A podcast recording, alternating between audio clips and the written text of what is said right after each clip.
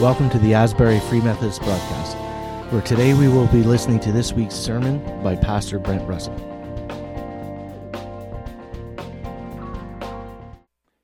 Well, there are a number of things I'm thankful for today, but one of them is it's uh, Linda's and my 34th anniversary today. So I, uh, yeah, so.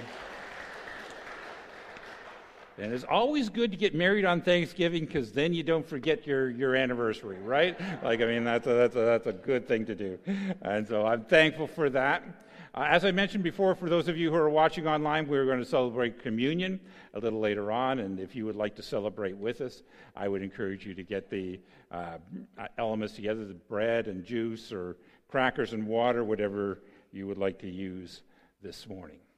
Well, this morning we're starting into a uh, series on prayer because you know, I think you know, and I know that prayer is the foundation of what happens in a church. But there's a whole lot of different aspects of prayer, and there's a whole lot of questions around prayer. And so today we're going to start into that series, and we're going to be looking at different aspects of prayer and things like. Uh, how to pray and why does it seem sometimes that God doesn't answer prayer and uh, what are various means of praying. We're going to look at a, a, number of those different things, but giving today is Thanksgiving. Uh, normally I wouldn't start off this way on a series like this, but uh, next Sunday I'll start off on why pray, and we'll take a look at that. But uh, prayer and Thanksgiving. I love that our country celebrates Thanksgiving. Thanksgiving uh, in the United States, as you may know, uh, it was tied to the pilgrims who came over on the Mayflower. But Thanksgiving uh, for Canadians was actually celebrated before uh, Thanksgiving in the States with, with a guy by the name of Martin Frobisher, who Frobisher Bay was named after. Uh, in 1558, he gathered together some people and they had a meal of thanksgiving and then they celebrated communion together to recognize the goodness of God and a good harvest. For those of us who are Jesus followers, this weekend reminds us of a posture that we are always to have towards God. When we are given thanks, we are, we are echoing heaven. Revelation chapter 5, verse 12 and 13 gives us this glimpse into heaven, and this is what it says. In a loud voice, they were saying, Worthy is the Lamb who was slain to receive power and wealth and wisdom and strength and honor and glory and praise. Then I heard every creature in heaven and on earth and under the earth and on the seas and all that is in them saying, To him who sits on the throne and to the Lamb be praise and honor and glory and power forever and ever. Did you catch that? That Jesus, who was crucified, is worthy of all honor and glory and praise. All heaven is singing praise to the Father and the Son and the, and the Holy Spirit, and because they have done amazing things, and it is right and proper to give thanks. For when we do, we are echoing heaven. On your better days, and on my better days, my guess is that you know that it's right to give thanks too. We're called to give thanks because the one who is worthy of all our praise and honor and glory is with us. But, but did you know that God has so created the world that those who will learn gratitude and thanksgiving will find the power of God working on their behalf? Did you know that, that those who learn what it means to give thanks will see God show up in ways that wouldn't happen for other people who don't show gratitude? Martin uh, Merlin Carothers, in his book, The Power of Praise, tells this story. Jim's father had been an alcoholic for 30 years and during all those years, Jim's Mother and later Jim and his young wife had prayed that God would, would heal him, but with no apparent results. Jim's father refused to admit that he had a problem with alcohol, and he stalked out in anger to anybody who would mention religion to him.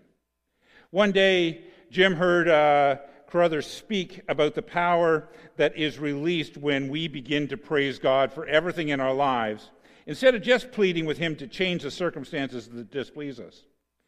Jim brought home the recording of the message and he, he played it over and over and over again. He played it to his friends. And, and then one day it, it struck him that he had never tried praising God for his father's condition. Excitedly, he shared uh, his, his, thoughts with his wife. Um, Honey, let, let's thank God for our dad's alcoholism and praise the Lord that it is part of a wonderful plan for dad's life. Well, for the rest of the day, they gave thanks and they praised God for every aspect of the situation. And by evening, they felt a, a new sense of excitement and expectation. The next day, the parents came over for their usual Sunday dinner visit. And always before, Jim's father had, had cut the visit as short as possible, leaving right after dinner. Uh, this time, over a cup of coffee, he suddenly asked a pointed question um, What do you think of these, this Jesus revolution? He turned to Jim. I saw something on the news last night, and is it just a fad, or is something actually happening to kids who are on drugs? The question led to a lengthy and open discussion about the Christian faith. The elder couple didn't leave until late into the evening. Within weeks, Jim's father came to admit his drinking problem. He turned to Jesus Christ, who delivered him from his addiction. And now uh, he joins the rest of the family in telling others what praising God can do. Just think, Jim said to Carothers, for 30 years we prayed God to change Dad. We spent only a day praising him in the situation, and look what happened. Paul and Silas, you may remember, were whipped and beaten. They were caught up in a riot, and then they were thrown in prison. And in that prison, they were put in stocks in the jail of Philippi. If anyone ever had reason to complain and to commiserate and to uh, feel bad, it would be Paul and Silas. But what did they do? They worship God. They give thanks for who He is and what, what He had done. And God moved. There was an earthquake, and the, the doors of the jail swung open, and God did some wonderful things. Praise has a way of, of unlocking doors. Giving thanks has a way of calling into prisons. Worship has a way of releasing the, the blessing of God. It has a way of, of attracting the presence of God. Giving thanks has a way of, of releasing our faith in God. It has a way of allowing God to do what He wants to do in our situation. So, on this Thanksgiving Day, it's a reminder give thanks. So, I want to take the rest of time and and put Thanksgiving into context. Come with me to the passage that was read if you have your uh, Bibles or smartphones or tablets, Philippians chapter 4. The Apostle Paul seemed to spend a lot of time in prison. This time he was in a Roman prison when he wrote Philippians. Uh, and this is what he wrote from his cell in a Roman prison Romans chapter 4, verse 4. Rejoice in the Lord always. And I'll say it again rejoice. Let your gentleness be evident to all. The Lord is near. Do not be anxious about anything, but in every situation, by prayer and petition, with thanksgiving, present your requests to God. And the peace of God, which transcends all understanding, will guard your hearts and your minds in Christ Jesus. Paul's in this Roman prison and he says, Rejoice in the Lord. And if you've read the book of, of, Philippians, you know that this isn't the first time he said that. He says, Rejoice over and over again. All through the book of Philippians, he's urging the, the church in Philippi to rejoice. To rejoice in the Lord is to take joy in the Lord, to be glad in the Lord. To rejoice in the Lord and, is, and, and to give thanks to the Lord are, are parallel ideas. And as we give thanks to the Lord for what he has done, we have joy in the Lord, and as we have joy in the Lord, we tend to give thanks to the Lord. Out of the overflow, thanksgiving comes. Paul says, Rejoice in the Lord always. I'll say it again, rejoice. Then he goes on to say this, verse 5 Let your gentleness be evident to all. The Lord is near. I, I've been around people who have been so joyful in the Lord that they've been oblivious to other people. But that's not what Paul is saying. He says, Rejoice in the Lord, but he follows it up, Let your gentleness be evident to all. Paul clearly says, But rejoice, but interact with others with gentleness. If you understand the power of thanksgiving and its transformative effect on our lives, and how it, it calls forth the blessing of God and the presence of God, you may unintentionally use thanksgiving as a weapon. See, when people are in deep mourning or in deep pain, be careful how you go up to them and urge them to rejoice in the Lord. Let your gentleness be evident to all.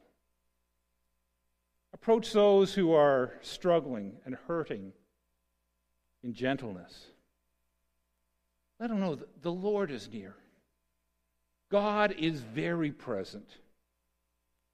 He not only knows your life, but he, he knows the life of the people around you. Sometimes the, the best thing that you can do is to bring your presence where you've been glad in the Lord and the thanksgiving that you have and the well being that you feel in your soul and bring it into a situation and be gentle with those around you.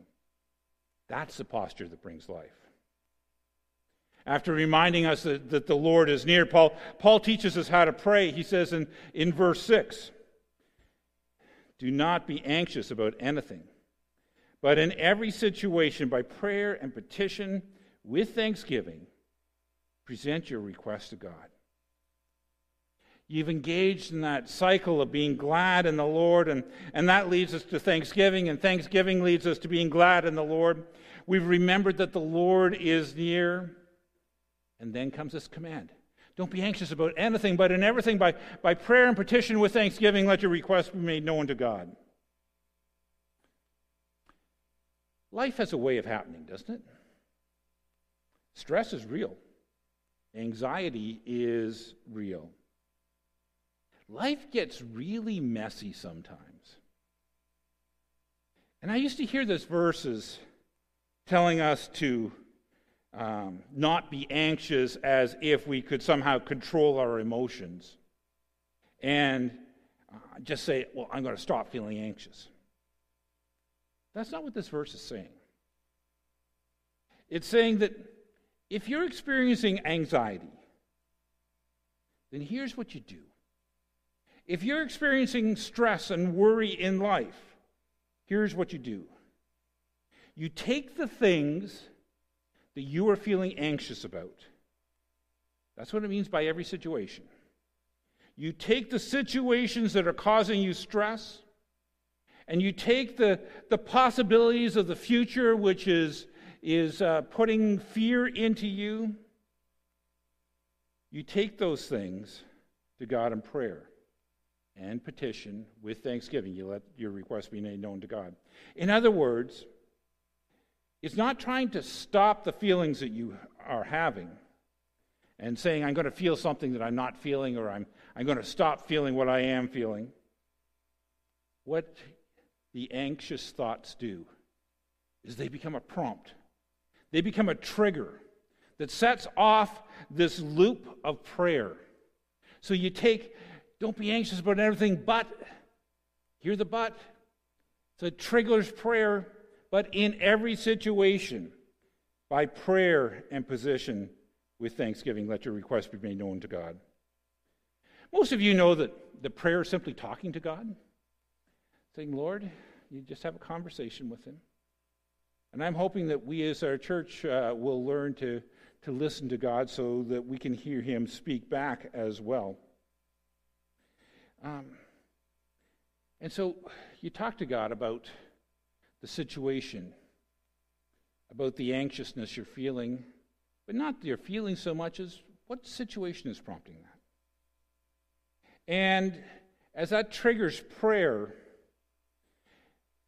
it allows you to move in to asking God specifically what you want to do. Now, I have found that there are different ways to pray. Most times when I pray, I'm praying silently.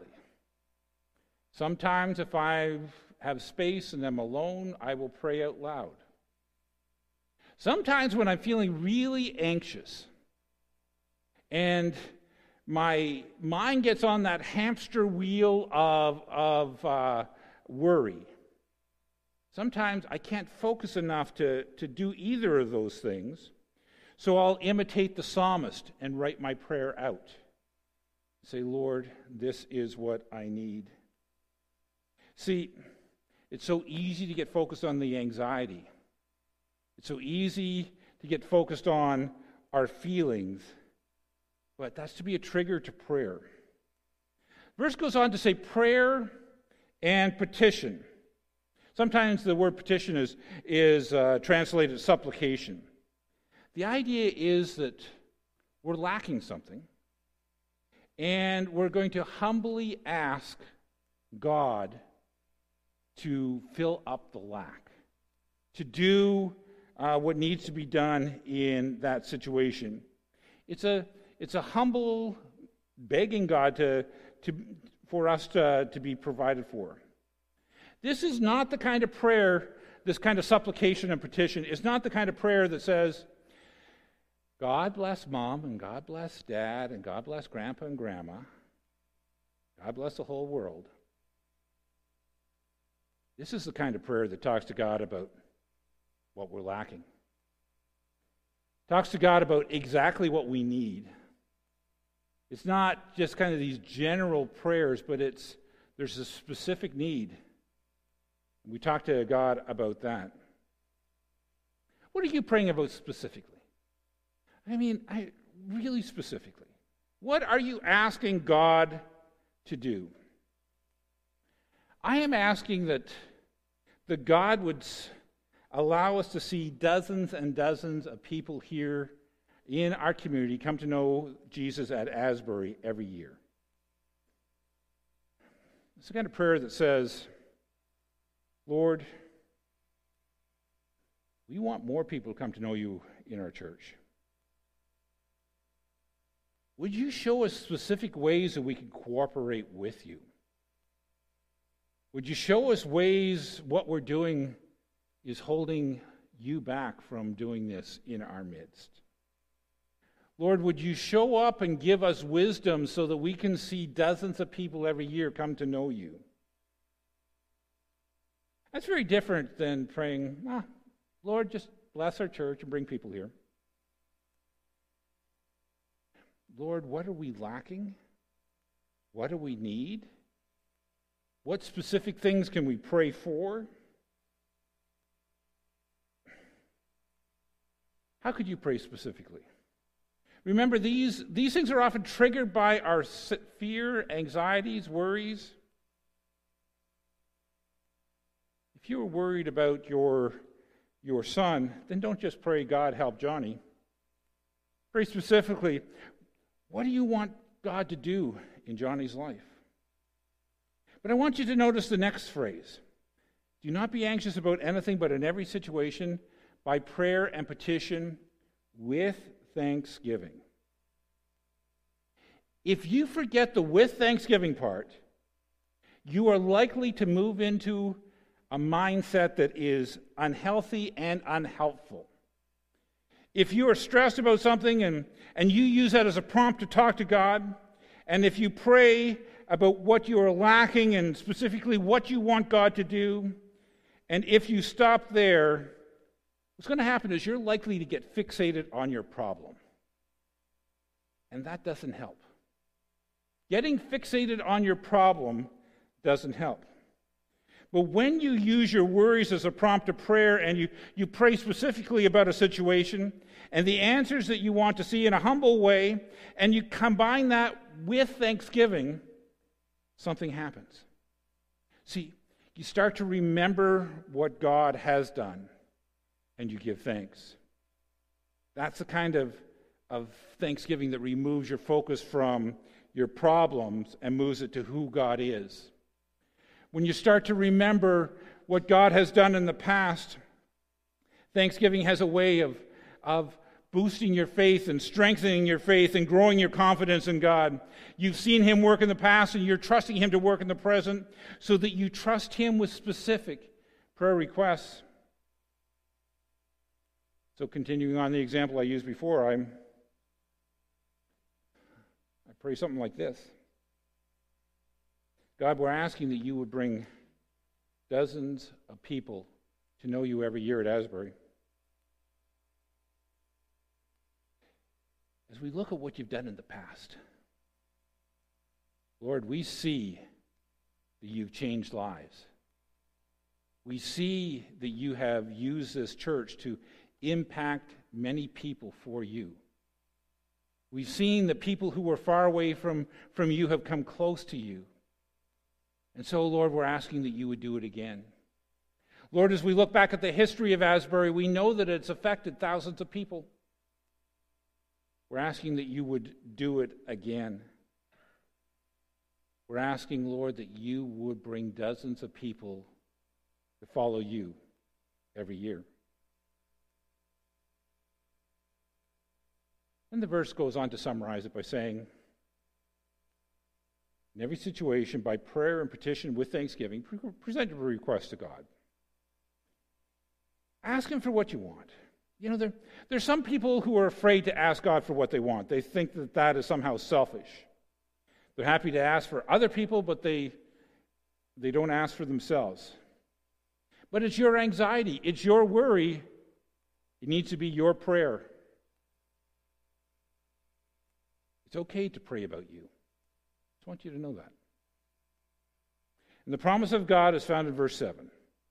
And the peace of God which transcend all understanding, will guard your heart and your mind in Christ Jesus. There's a peace that comes from God that doesn't make sense in you, for your circumstances. It would be natural for you to feel anxiety, and yet you have peace. If, if Paul were a Canadian and he was writing this verse, this is kind of the intention of the verse. It would say, um, the peace of God will goaltend your heart. That's, that's, that's the idea behind will guard your heart. It'll goal, goaltend your heart. The peace of God has a, has a way of blocking anxious thoughts that the devil throws your way and that you're prone to pick up. And here's what I want you to know. If you if the devil does score a goal and you start to feel anxious again, what do you do? You go back into the loop you rejoice in the Lord and you give thanks. You, you choose to use that as a trigger for prayer and for petition. And then you start to give thanks again. And as you do this, the peace of God rolls into your heart. You'll notice that, and the peace of God will guard your heart and your mind in Christ Jesus. That's why we put such a heavy emphasis around here on abiding in Christ. It is out of that relationship, that strong connection with Jesus. When you're in Christ, that is where the peace comes from. That is what allows you, you to experience what God has for you. We're, we are going to be talking a lot about prayer in the next little while. But today I want to re- remind you about prayer and thanksgiving. Because here's what you need to know Thanksgiving honors God. Thanksgiving undergirds faith.